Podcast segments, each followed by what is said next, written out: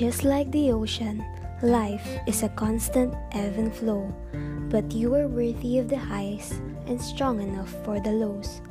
Hi, I'm Pia, a girl who's currently in her early 20s who's hungry for new experiences and knowledge pertaining to life, human nature, relationships, self care, etc. This podcast is dedicated to having honest and genuine conversations about life's twists turns and stops that we make along the way, and how life is really an ever evolving journey, not a destination.